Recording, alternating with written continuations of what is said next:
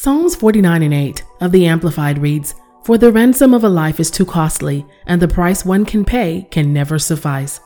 The only way to salvation was for a ransom of a sufficient price, which was a sacrificial death, inheritance of faith to pass on to others. This is the Avenu dot info podcast, brought to you by the Avenu dot info blog author and senior pastors of Living Church Ministries International, Bishop Demetrix and Pastor Pauline Roscoe. Today's topic is Protecting the Passover Three.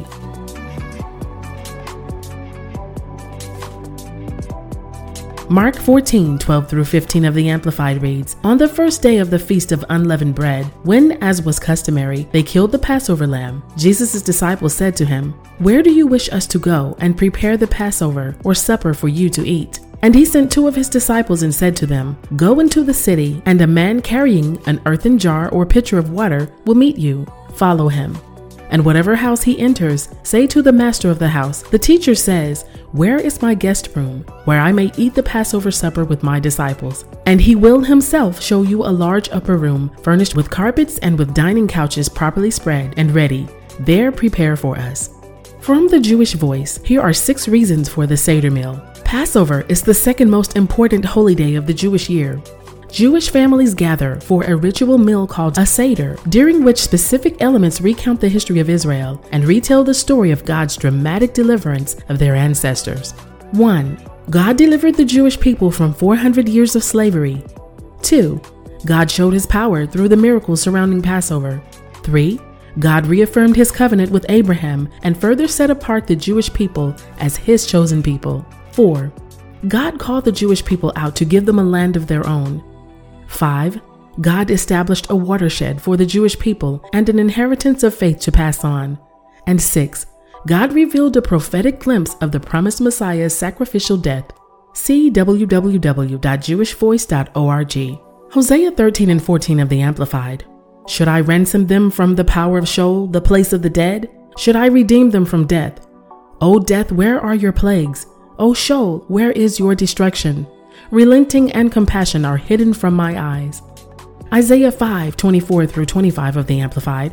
"Therefore, as the tongue of fire devours the stubble, and as the dry grass sinks down in the flame, so their root shall be like rottenness, and their blossom shall go up like fine dust, because they have rejected and cast away the law and the teaching of the Lord of hosts, and have not believed, but have treated scornfully, and have despised the word of the Holy One of Israel. Therefore is the anger of the Lord kindled against his people, and he has stretched forth his hand against them, and has smitten them. And the mountains trembled, and their dead bodies were like dung and sweepings in the midst of the streets. For all this, his anger is not turned away, but his hand is still stretched out in judgment." Exodus twelve and twenty-three of the Amplified reads, "For the Lord will pass through to slay the Egyptians, and when he sees the blood upon the lintel and the two side posts, the Lord will pass over the door, and will not allow the destroyer to come into your houses to slay you. But how can a lamb appease the Almighty, or bring a conclusion to Adonai's infuriation? The lamb was slain to bring peace between the lawgiver and the people of the covenant.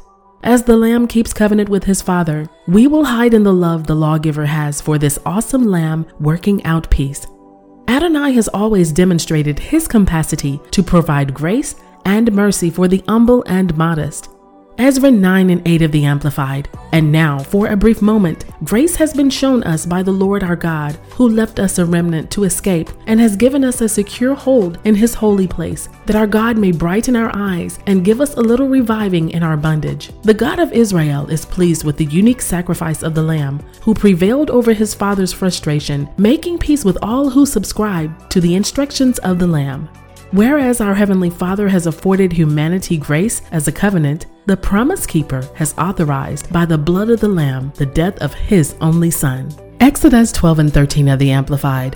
"The blood shall be for a token or sign to you upon the doorposts of the houses where you are, that when I see the blood, I will pass over you, and no plague shall be upon you, to destroy you when I smite the land of Egypt."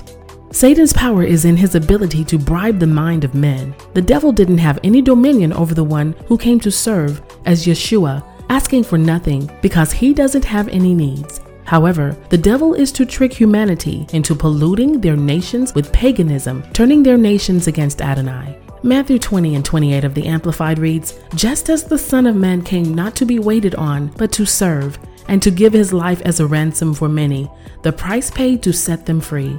It's for this reason that such a high price was paid for our salvation. Christians and Jews around the world are respecting and acknowledge that Passover is the real reason for the feast of Acts twelve and four.